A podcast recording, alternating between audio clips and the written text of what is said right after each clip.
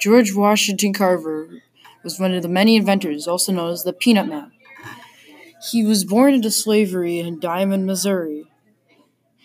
Carver does not know the exact date of his birth, and sources do not either, but we know that it is somewhere around January of 1864.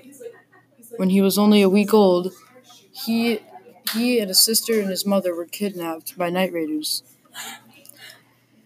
His brother was rushed to safety though.